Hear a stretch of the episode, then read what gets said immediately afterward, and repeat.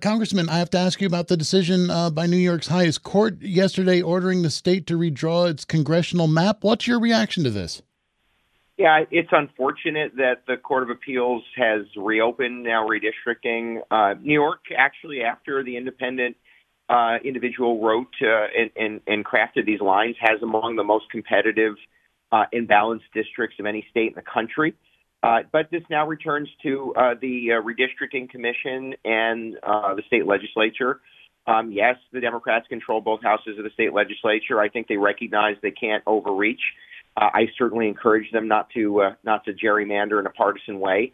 Uh, and you know, from my perspective, uh, the voters, uh, frankly, I think are, are are tired of having to go through this process. So the quicker uh, we can resolve this and, and get back to uh, uh, and finalizing those districts is is helpful uh, to everybody. But you know, my focus remains the same, and that is uh, we have real needs facing upstate New York, and I'm going to continue to fight for the communities and families, farmers, and small businesses that sent me to Washington to fight for them, and and allow this process to play out.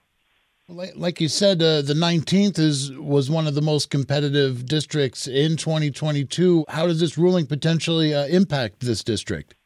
Well, again, I mean, if the um, uh, if the Democrat-controlled houses of the state legislature um, honor uh, the language of the con- state constitution, then there should not be any effort to to overly uh, uh, gerrymander in a partisan way. And and that I think, I mean, I, again, some people listening may say, well, that's naive. Of course they are, but they've lived through the last uh, legal process, which could play out again if if if there's any overreach. And so I'm hopeful that the southern tier, the Catskills, uh, end up with a solid district uh, where we can have our voices heard, and, and I believe that's achievable uh, in a way that meets the state constitution and the requirement uh, to not have politicians pick their their constituents, but rather the process uh, recognize and, and protect communities that share interests and and and uh, demographics and backgrounds. So uh, again, I, I, I, you know, I, I, I'm a, we're just playing through, right? This is uh, this process will play out. I'd like it to be done as quick as possible,